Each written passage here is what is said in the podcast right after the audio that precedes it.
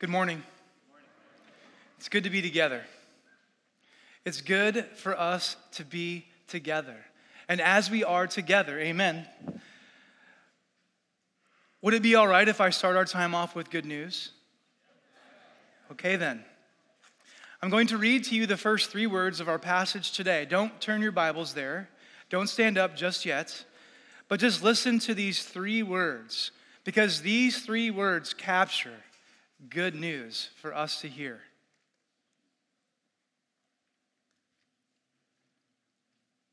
The Lord said to Moses,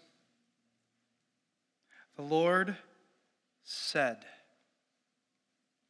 The Lord said. Friends, the good news is simply this God speaks to us. God speaks to us. This is good news. This is good news for anyone who might be here today who isn't so sure about this Christianity thing. Perhaps you're having a difficult time wrapping your minds around the claims of the Bible or the need of forgiveness at this cross where Jesus died. If that is you, God is speaking to you. It's good news for some of us who might be here today who've been away. We've been away from worshiping on Sundays. We've been away from reading the scriptures or praying. We've been away from serving or house churches, doing things that we know we should not be doing. Good news God is speaking to you.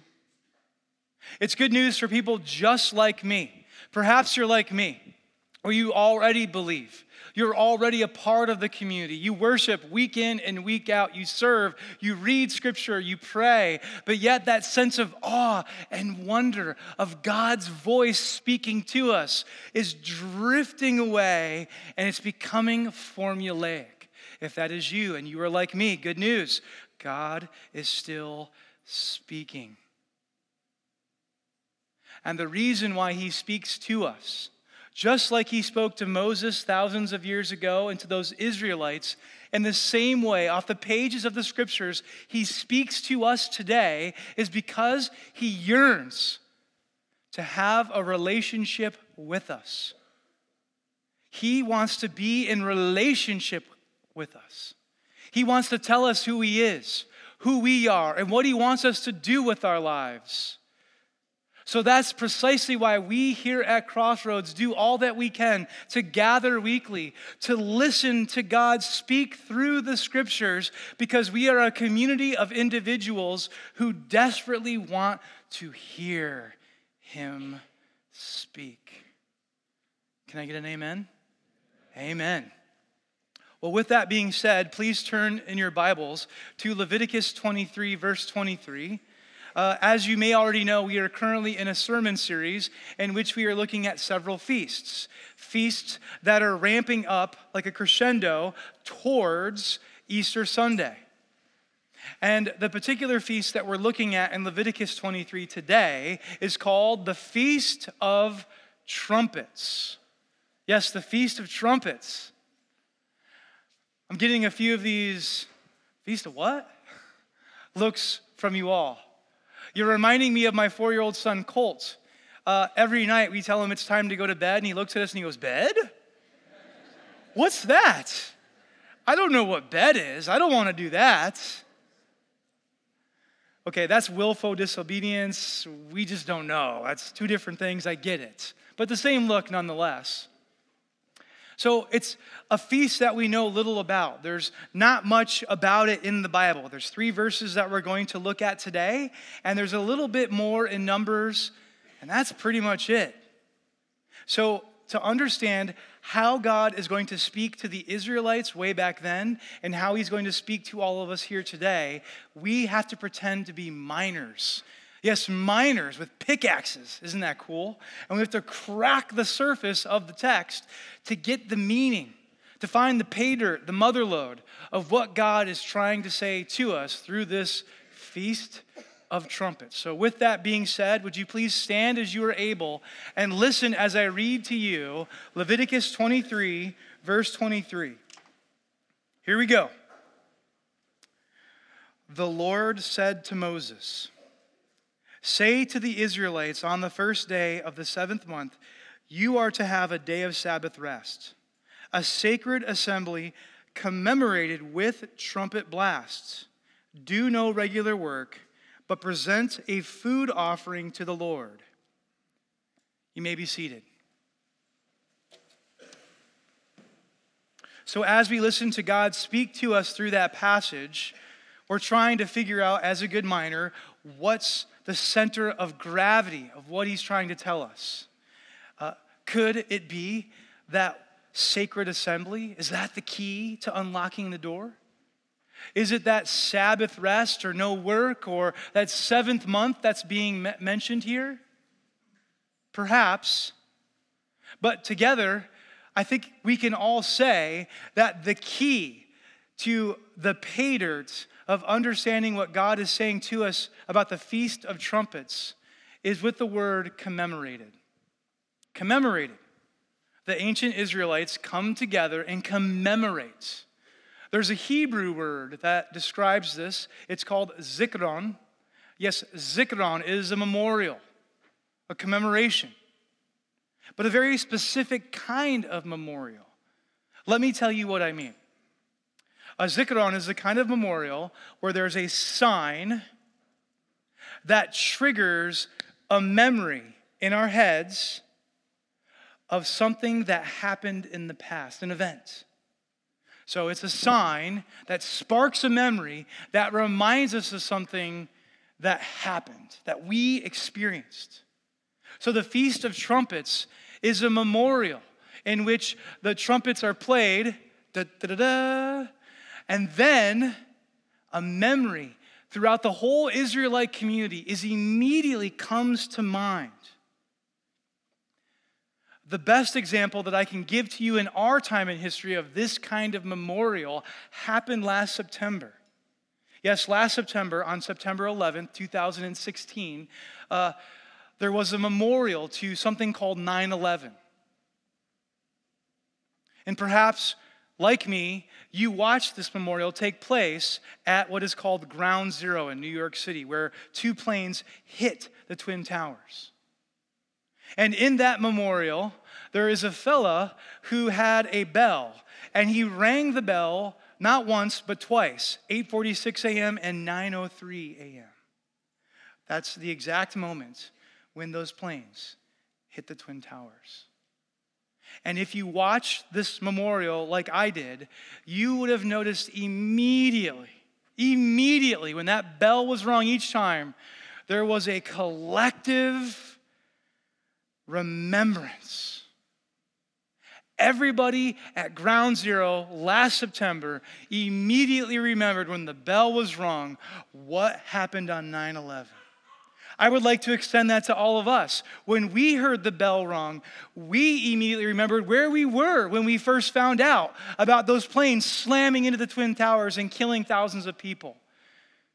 The bell is a sign that triggers a memory of something in the past 9 11. That is exactly why the mantra is we will never forget. Okay, let's turn back to our passage in which there's this zikron, this trumpet blast, ba, ba, ba, ba, that triggers a memory that every Israelite would have known. Sadly, they didn't write it down. It doesn't say, hey, here's the memory that you can't ever forget. So, this is why there's all this speculation among professional Bible nerds about what this memorial was for. A good friend of mine earlier this week said, Well, hey, they must have just known exactly what it is. Well, I think we can answer this question together if we just think about the context of what's going on in Leviticus. Let's think about it for just a sec. The Israelites are in the Sinai desert. They just built a tabernacle, this dwelling place of God. And then behind that, there's this tall mountain behind them called Mount Sinai this special place where God has met Moses a couple of times. But just a few months ago, God met Moses on this mountain and handed him some tablets. There was swirling fire and clouds. You couldn't have mistaken what was going on. This is a tremendous event.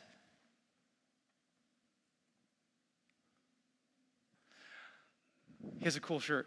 Sorry, got sidetracked. the event. What could it be? They are just two years removed from being saved by God as slaves from Egypt. They're in this desert. The mountain is right behind them. What were they trying to always remember when they hear the trumpet blast? What do you think it is? Please shout it out. Law, keep uh, you're, you're, you're hot. Come on, keep coming. Tablets. What? Okay, what are the Ten Commandments a part of? Torah, yeah, yeah, yeah, but there's uh, something else going on between God and the Israelites. Uh, covenant, yes, ding, ding, ding, we got it, A plus plus. Okay, a covenant, a covenant. The memorial is a reminder of the covenant. Trumpet played, memory triggered. God formed a covenant with us as a people. He spoke it to us. Okay, as I say the word covenant, or as we just said the word covenant, there's a good chance that there's probably like 500 different ideas of what a covenant is in this room right now. So let's get a shared understanding of what a covenant is. Here it is in the most basic of terms it's a relationship between two parties. It's a relationship. It's a relationship between two individuals, two groups of people, one individual, a whole bunch of people. And the thing about covenants, and this time in history, way back then, they were super popular. They were popular economically. You are a king of a country that produces wonderful grapes. And you are a queen of a country that produces wonderful grain. And then the two of you come together in a covenant relationship, and you say, hey, you know what? We make amazing grapes and wine, but if we don't have grain, we're going to starve to death. So we need some of your grain. You form a relationship with promises. You promise to give grain, you promise to give grapes. Uh, militarily, uh, you're a king and you're a king and you have pretty good armies, but you don't have the big Hittite army or the big Egyptian army. So you come together and you say, hey, let's have a relationship where we promise that if the Egyptians come after either one of us, we will fight together. Relationship with promises. That's what a covenant is. But if you're listening to me very closely, you're noticing something that should make your theological spider senses tingle. Tingle, tingle, tingle. You know what I mean? Like something doesn't sit right. You're like, yeah, the relationship promises, that's good. But you're talking about God and Israelites being equals? This is not a parity covenant. It's not like the Israelites, well, hey, God, you know, we got 20 billion in reserve. So when your economy falls apart, we'll, we'll float you some cash. That's not what this is. It's a different kind of covenant between God and Israel that happened on Mount Sinai. So, to help us make sense of this, I got some slides for us, but let me just quickly say this. This is an ancient form of covenant where it's called a vassal covenant. When you think of the word vassal, you probably think of a servant or a dependent, right? Someone who doesn't have a whole lot to offer. And then you have what is called a suzerain. That's my best French I could possibly do. Suzerain, which sounds like the word sovereign, and sovereign is king. So you have a king and a dependent coming into a relationship with each other. That's not equal partners. But this is exactly the kind of covenant formula that God spoke into existence with the Israelites. And just to show you that this is true, this covenantal relationship is in the book of Exodus, basically between chapters 19 through 24. I would like to highlight the core pieces of this covenant for you so you can see it for yourself. Would that be okay? Okay, this is like Bible Island place where we're going. So we're going to be Bible people for just a little bit. But DJ. All right, there's five pieces to this kind of vassal covenant, this formula. It's right there in Exodus 19 through 24. Uh, the first piece is the introduction or a preamble.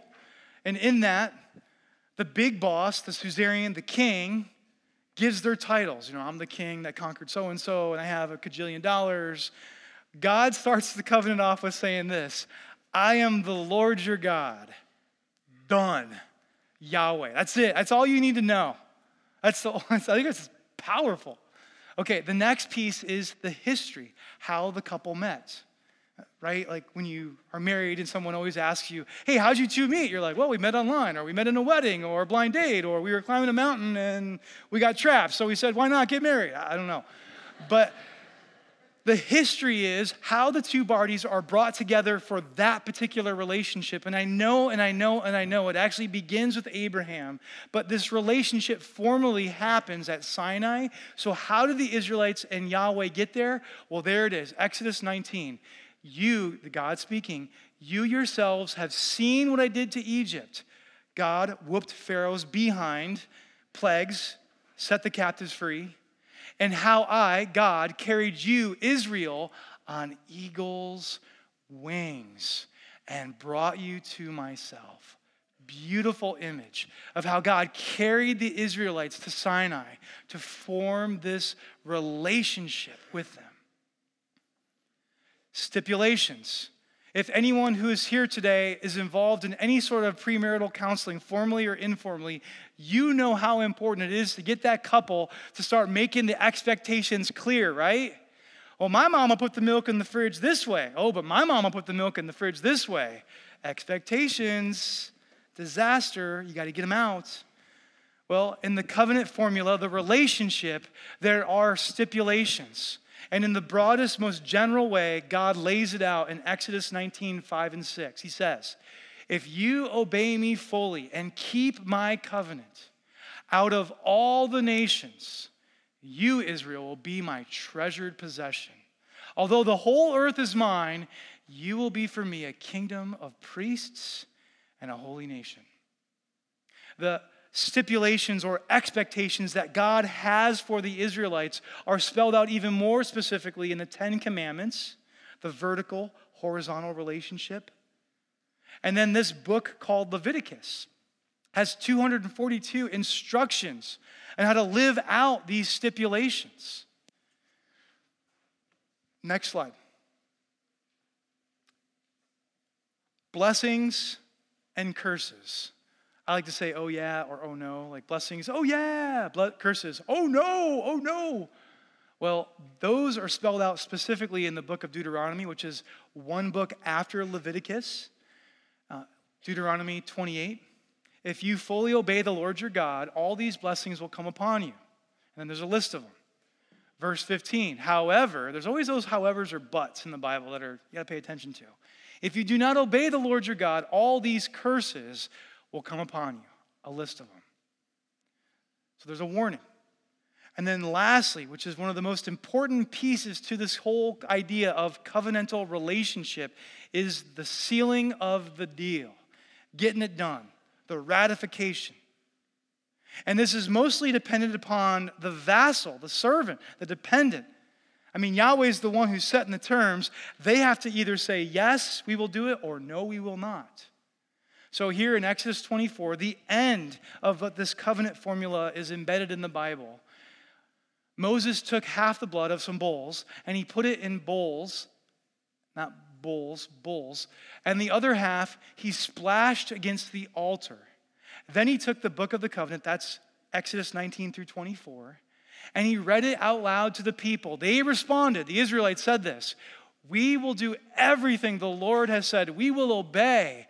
Moses then took the blood and sprinkled on the people and said, This is the blood of the covenant that the Lord has made with you in accordance with all these words. What's happening here is really important. I mean, it's one thing for the Israelites to say, Yes, we will, we will obey, we'll do all this, we'll be in this relationship with you, God, with their words. But this deal is sealed with blood, a blood oath. There's a connectedness here. The blood is sprinkled on the people, the blood is sprinkled on the altar up to God. People are connected to the altar, to God, saying, We are connected to you, God, in relationship through blood. This is no fooling around. This is a serious relationship. Thank you. And I share this formula with you uh, first, of course, to help us become better readers of the Bible, right? Because we want to be a community that hears God speak. But second, write this down. But second, and most importantly, this reveals that God is in the business of creating unfair relationships. Yahweh is in the business of speaking with his mouth the very words, creating unfair relationships with his people. They're unfair because, one, they're all his terms. He sets the formula. They're unfair because he's the one who does all the heavy lifting. He says, I'm the God who's going to protect you. Remember when those Egyptians tried to like come after the Israelites when they were finally set free? What did God do? Swallow them up with water. Anyone else who came after the Israelites, wham, they got knocked down to the ground too. God also promises in this relationship to care for the Israelites. I mean, food is coming down from the sky every single day. God puts up with their whininess. God cares for them so much, He tells them He's going to give them a promised land. Now, I've never been a slave, so I don't know how powerful it would have been to hear this suzerain, this father, this God say, I will give you your own land to prosper. But that must have been huge for the Israelites to hear. And then lastly, it's an unfair relationship because salvation, as we know it, Christians, is a one sided action. We can't ever save ourselves. There's not enough good that we can ever do to earn God's favor. And the same is true here. When God saved the Israelites from slavery, that is salvation, rescuing them, bringing them into a relationship with Him, it's all on God. Are you starting to see with me that God is in the business of creating unfair relationships? I hope so. And the reason why God does just this is love. It's love. Right there in that book called Deuteronomy in chapter 7, God says, I looked at you, Israelites, when you were in Egypt, and I saw you with compassion, a small tribe of people. And so I did this thing for you because I love you. Love is the motivating factor for God to create unfair relationships.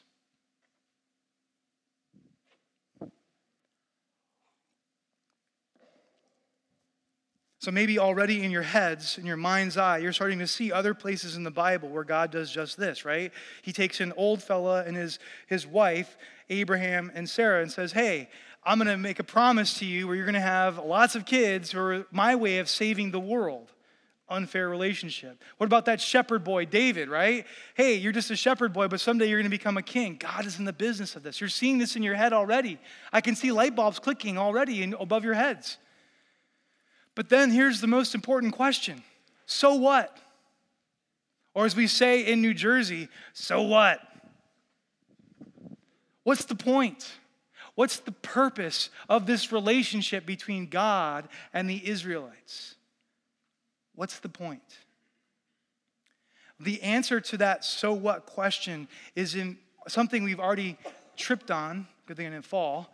Uh, it's already there uh, can you go back to the first slide? Thank you again. It's right there. Let me read it to you now. The answer of the purpose of this relationship, of the covenant, is right there. Out of all the nations, you, Israel, will be my treasured possession.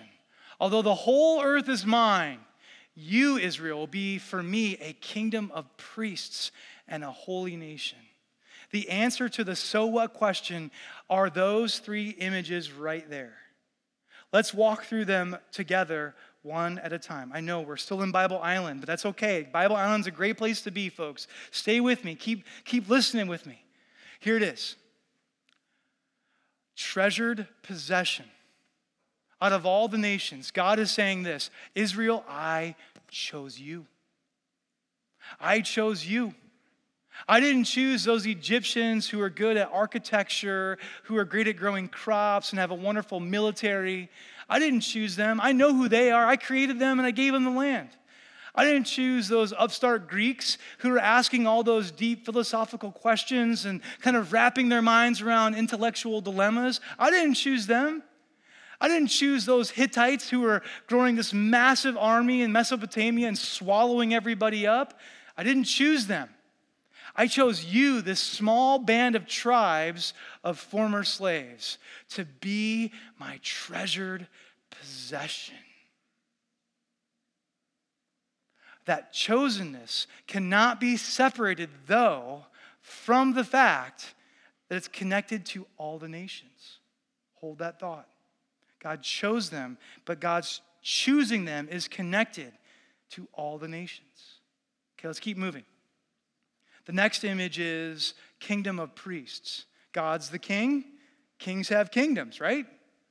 Well, metaphorically speaking, God says, My kingdom is made up of priests. That doesn't mean the Israelites were all walking around in special robes and funny hats saying that they're priests, but they were living into a priestly function, a priestly role. And what is a priest, you ask?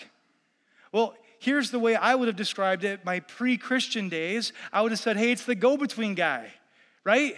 Hey, you owe me 20 bucks? Well, hey, go get that 20 bucks from me. Or hey, I want to give that guy 20 bucks. Can you go take 20 bucks to that guy?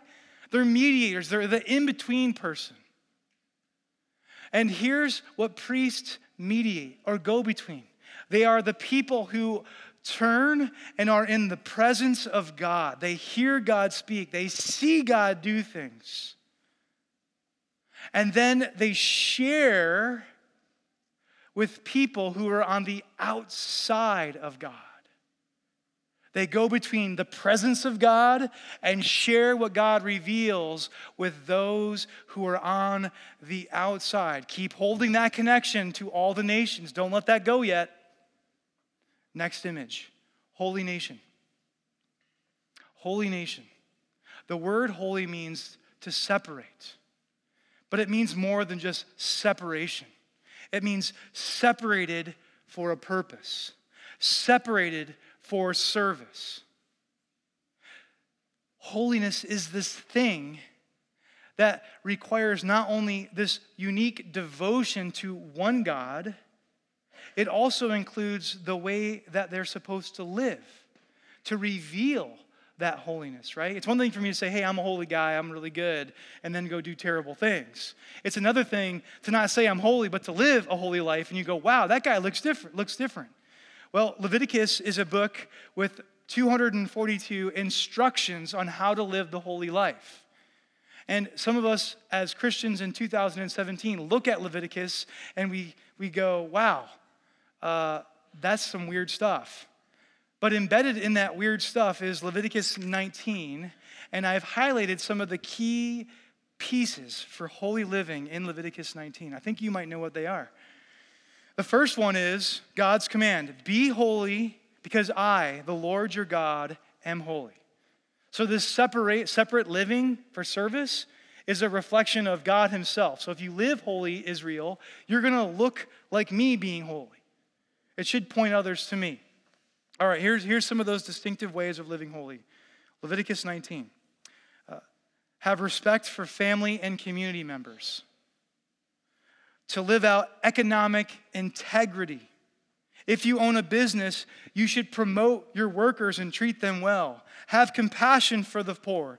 If you have a court system, there should be judicial fairness for all. Sexual integrity. It does matter what you do in your bed. Racial equality and kindness to immigrants. And then the last one that I saw in that passage is honest business practices. If we live that way right now, we would look different in all those ways to the world around us. But the Israelites, if they practice this holy living, these distinctive things, the Ten Commandments, these things in Leviticus 19, people are going to look at them and go, Why are you different? Why is it when an immigrant comes into your land, you guys treat them so good? We grab them and throw them in as slaves. What is so different? This holy nation metaphor is a way of God saying, Israel, in my relationship with you, I want you to draw people to yourselves with the unique way that you live so they will see me. Let me say this as clearly and as simply as I possibly can. The purpose of the relationship, this unfair one between God and Israel, the whole purpose is to invite outsiders in. The purpose, amen. The purpose of God forming a relationship with Israel is to invite those who don't know Yahweh to know Yahweh, to come and experience an unfair relationship with Him. God is a missionary God, and His people are a missionary people from the very beginning of the book. Some of you might be looking at me now going, I think there's a little more to this. I'm not sure, so sure I can buy into this yet. I've read the Old Testament, there's a lot more things going on. Well, I have a whole bunch of texts in the Old Testament that help support this claim, but let me just share with you one for right now. If you want more later, let's go up to my office and let's just have some fun. But for right now, just let me share with you one. Uh, fast forward button from the Sinai Desert, covenantal experience, trumpets being played to this time when Israel has their own land, their own kings, and then all of a sudden, this, these Babylonians, this outside enemy, 900 miles away from Jerusalem, swoops in and destroys Jerusalem because it's a strategic center. They just level the buildings to the ground. Whoever survives, the few, are put in chains and forced to march naked all the way to Babylon. Utterly humiliating. They get there and they're treated like second class citizens. They're lonely, they're depressed. Talk about PTSD. They experienced it full tilt. But then God raises up this prophet named Jeremiah, one of my personal favorites. And God speaks. And he speaks through this prophet to speak to the Israelites in Jeremiah 29. There's a famous verse there, but before that famous verse that many of you have probably memorized, God tells the Israelites this build homes in Babylon, grow crops. Have your sons and your daughters marry Babylonians so your families will increase. But that's not all. It gets even more tricky when God says, be committed to the welfare of the city. Be committed, work for the prosperity and the peace of Babylon. And still, there's one more. God says to the Israelites, pray for the prosperity of that city. Your prosperity is linked to their prosperity. These are Israel's enemies. They are more than outsiders. They are the ones that they loathe more than life, even though they did all the wrong things by breaking the covenant up to this point, worshiping other gods, weird sexual activities, uh, greediness, all that kind of stuff. They still hated the Babylonians. And God is saying, pray for their prosperity.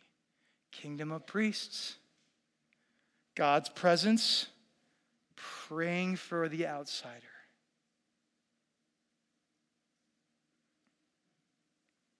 The Feast of Trumpets is a reminder da, da, da, of not just the unfair relationship that God brought Israel into, but it's also a reminder of this to invite outsiders in. Israel's goal was to be a light to the nations so that God's salvation could extend to the ends of the earth. Yes, So, what happened? We alluded to some of the problems already, right? We alluded to the fact that they worshiped other gods, which is basically connecting to another suzerain, right? That's not good. God says, me and me alone. First commandment, pretty clear. They did all these other things, they broke the covenant. But what's underneath that? Why? I mean, we as Christians love to talk about the sin, but what's underneath the sin? What spiritually, what emotionally, what kind of triggers, what's going on underneath there? The Israelites forgot. Underneath all that stuff, they forgot. They forgot to blow the trumpets. This is perhaps partly why we don't know much about the Feast of Trumpets, why it falls off the pages of Scripture is because they forgot about it. It was something that they should have known about, right? They didn't have to write it down, but they forgot. They forgot their purpose of this unique relationship that they had with God. They forgot. And as I say all this to you now, we have the same tendency in us. Yes, the capacity to forget what God has done to bring us in this room into a relationship with Himself. We forget too. Here are three reasons why we can forget. First reason is distractions. An easy distraction is right here technology. Right? We spend at least five hours a day looking at this little screen, texting, tweeting, liking things on Facebook. Do some of us still call people? I don't know. I don't do that as much anymore. But this has our lives on it. We are distracted by technology, and there's probably a whole host of other things that easily pull us away, distract us from remembering what God has done for us. Here's a second reason. This is going to resonate, I surely promise you. We're busy. We are busy. We go from the grocery store, we go to school, we go to work, we go to soccer practice, we, we go, we go, we go. So much so that there's some Scottish researchers a few years ago that studied the busyness of life. And what they came up with is the busy life syndrome. I'm not making this up. You can Google it now if you want on your handheld device. That'll count as one of your five hours. But they came up with this thing called the busy life syndrome.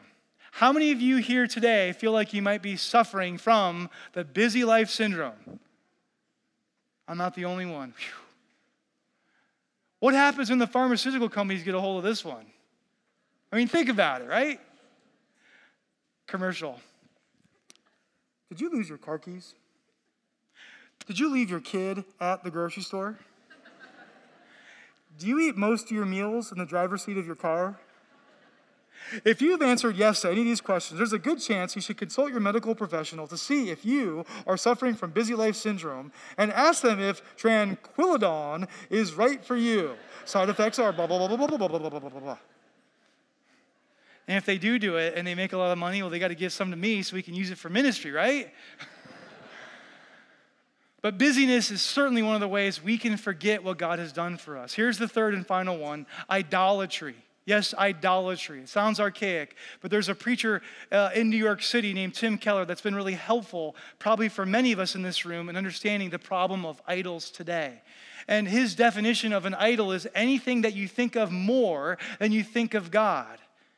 Anything that you think about more than you think about God. So let's add a little bit to Keller's definition. We think about those idols more because they serve us. Remember, God brings us into a relationship with Himself for the purpose of inviting outsiders. We are in a relationship for to serve Him, not for our own benefits of salvation. He doesn't save us so we can say, "Ooh, we're saved." He saves us so we can invite others into it. But idols are different. We worship them because they feed our own things. Power is an example of an idol money, right? And I'm not talking about money when you don't have enough money to pay your bills and you're worried. That's a different thing. I'm talking about when you have money and all you're thinking about is, you know, I want another car that I don't need, or another house that I don't need, or another boat that I don't need, or this or that, or the latest gadget that I don't need. And your mind is consumed with the purchasing power of money. There's a movie that I do not recommend from the pulpit I cannot recommend this from the pulpit, but it's a movie that is the best critique on the idols of consumerism, I think, in our lifetime. And it's a movie called Fight Club. And there's a fellow named Brad Pitt in that movie, and he has this famous quote. He says this The things you own end up owning you. The idols we think about, focus on, serve, end up owning us. If it's power, if it's sex, if it's money, that idol will take control of our lives. We will no longer be prioritized with God, we'll prioritize with the idol. I'm sure there are more reasons why we do forget, but listen Israel forgot. We forget. good news. Good news, young fellow. Good news is God does not forget. God does not forget his promises. God does not forget his relationship that he speaks into existence. That same group of exiled Israelites in Babylon are lonely and worried. Probably a big part of their loneliness is the fact is, are we ever going to hear God speak again? Remember, that's good news. Well, God did speak to them again through uh, Jeremiah. And this is what he said The days are coming, declares the Lord, when I will make a new covenant with the people of Israel and with the people of Judah. It will not be like the covenant I made with their ancestors when I took them by the hand to lead them out of Egypt, because they broke my covenant, though I was a husband to them, declares the Lord. This is the covenant I will make with the people of Israel after that time, declares the Lord, I will put my law in their minds and write it in their hearts. I will be their God, and they will be my people. No longer will they teach their neighbor or say to one another, Know the Lord, because they will all know me. From the least of them to the greatest of them, declares the Lord. Listen to this, friends. For I will forgive their wickedness and will remember their sins no more, declares the Lord. Fast forward again historically. Let's hit that VCR button. I dated myself, didn't I? Hit the button 500 some years from Jeremiah's time, Babylonian exile. Let's fast forward to a time in Jerusalem. There's 13 fellows hanging out in a room together. They're eating a meal. These guys are as tight as friends can be. And as they're eating the meal, the leader of this group, a fellow they often refer to with the title rabbi or by his name, Jesus, takes some bread and a cup of wine.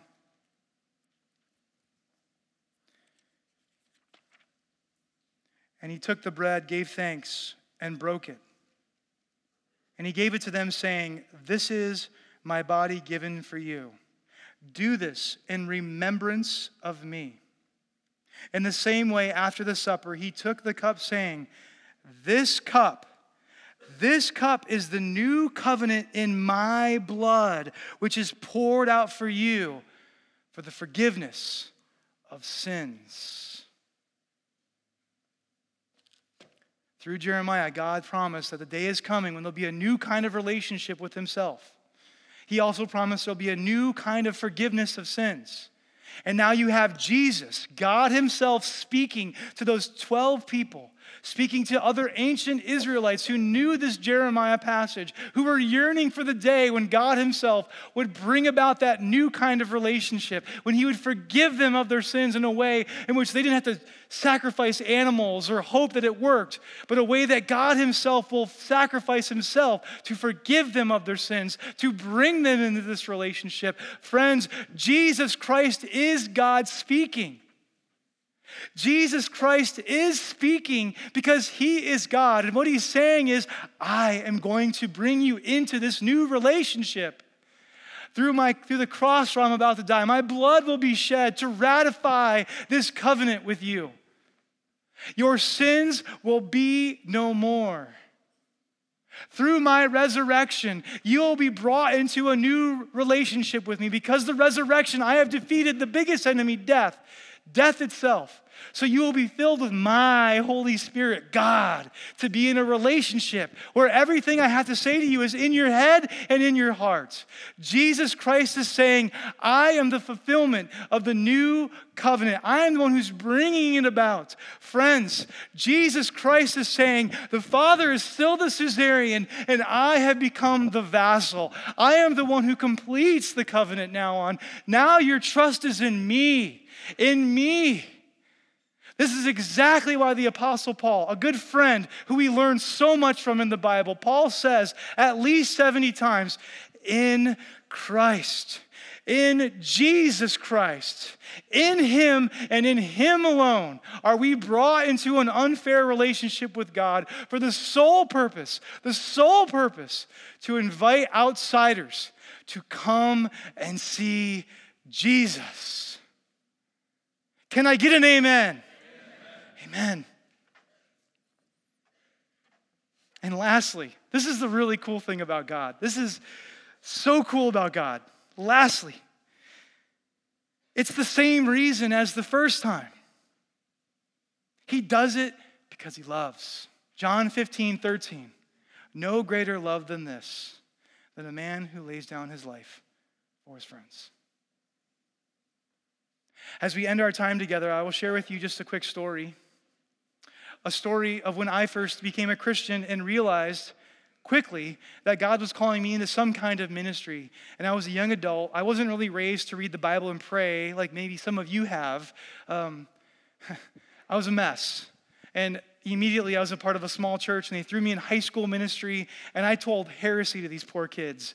Thankfully, they had grace and patience. So I actually learned more about the Bible from the high school kids than they learned from me because I didn't know a lot of stuff. So the guy that was mentoring me is like, hey, you need to go to Albuquerque, New Mexico and get some training on how to be a pastor, to learn about the Bible and theology and that sort of thing. So I said, of course. And I was at that time a younger, stronger, invincible, I believe in Jesus. I'm like that new vampire. I just got bit and I can't be stopped.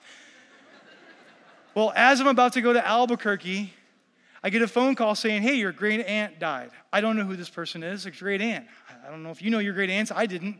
And the funeral is tomorrow.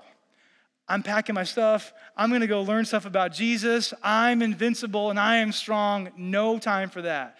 I got coerced. I ended up going to this funeral.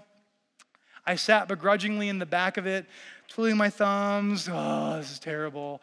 And then all of a sudden, this elderly fellow, gets up and he preaches this sermon or eulogy, whatever you want to call it, and he says the gospel in the most beautiful of all ways that doesn't offend my non Christian family, but actually makes clear the unique way that Jesus, we have a relationship with God. I sat there going, wow, that was so cool. I should have been more sacred or sanctimonious, whatever the word is when you're at a funeral. Anyways, after the funeral, I go up to this fellow and I say, hey, you know what? I'm going to Albuquerque. I'm going to become a pastor or something. I don't know what, but I know I'm going to go and learn about the Bible. And I'm excited and I'm strong and I'm energetic and I'm going to give everything I've got for Jesus. I don't care the cost. And this fellow looks at me and he says, That's great. And thank you for the feedback on the sermon. But there's something else I'd like to talk to you about. Uh, son, I've been serving the Lord formally for almost five decades. Five decades. I was a chaplain in World War II. I saw horrible things. And in the midst of those horrible things, I saw God do miracles. In pastoral ministry, which I did for decades, I saw God move mountains. I saw the fire swirling around the mountain. But there was 11 years as a pastor when I didn't hear God speak. I didn't know what to do. Read the Bible every day. I prayed every day. I prayed the same prayer God, let me hear you speak. Give me ears to hear because I'm hearing nothing. I thought about leaving being a pastor, but I'm like, what am I going to do? I'm an old guy who can't do anything else but preach. It was the most lonely and disparaging time of my entire life. But the one thing I continued to do day in and day out in that loneliness was read the scriptures. It was like reading a boring newspaper, but I did it anyways. And then one day, son, I bounced into Psalm 77. And there's two verses in Psalm 77, 11 and 12, that I want you to never forget. You do not forget these verses, son. I will remember the deeds of the Lord. Yes, I will remember your miracles of long ago. I will consider all your works and meditate on all your mighty deeds. son, don't you ever forget what God has done for you individually, but more importantly, what God has done on the cross where Jesus died. If you do, you've got nothing. What I now know that fellow was saying to me is he was saying, Young man, blow the trumpet. The trumpet might come to you in the form of loneliness and despair, where you have nowhere else to turn. But that might be the trigger that reminds you of what God has done for you. So you can hear him speak. And maybe for some of you, that might be exactly where you're at.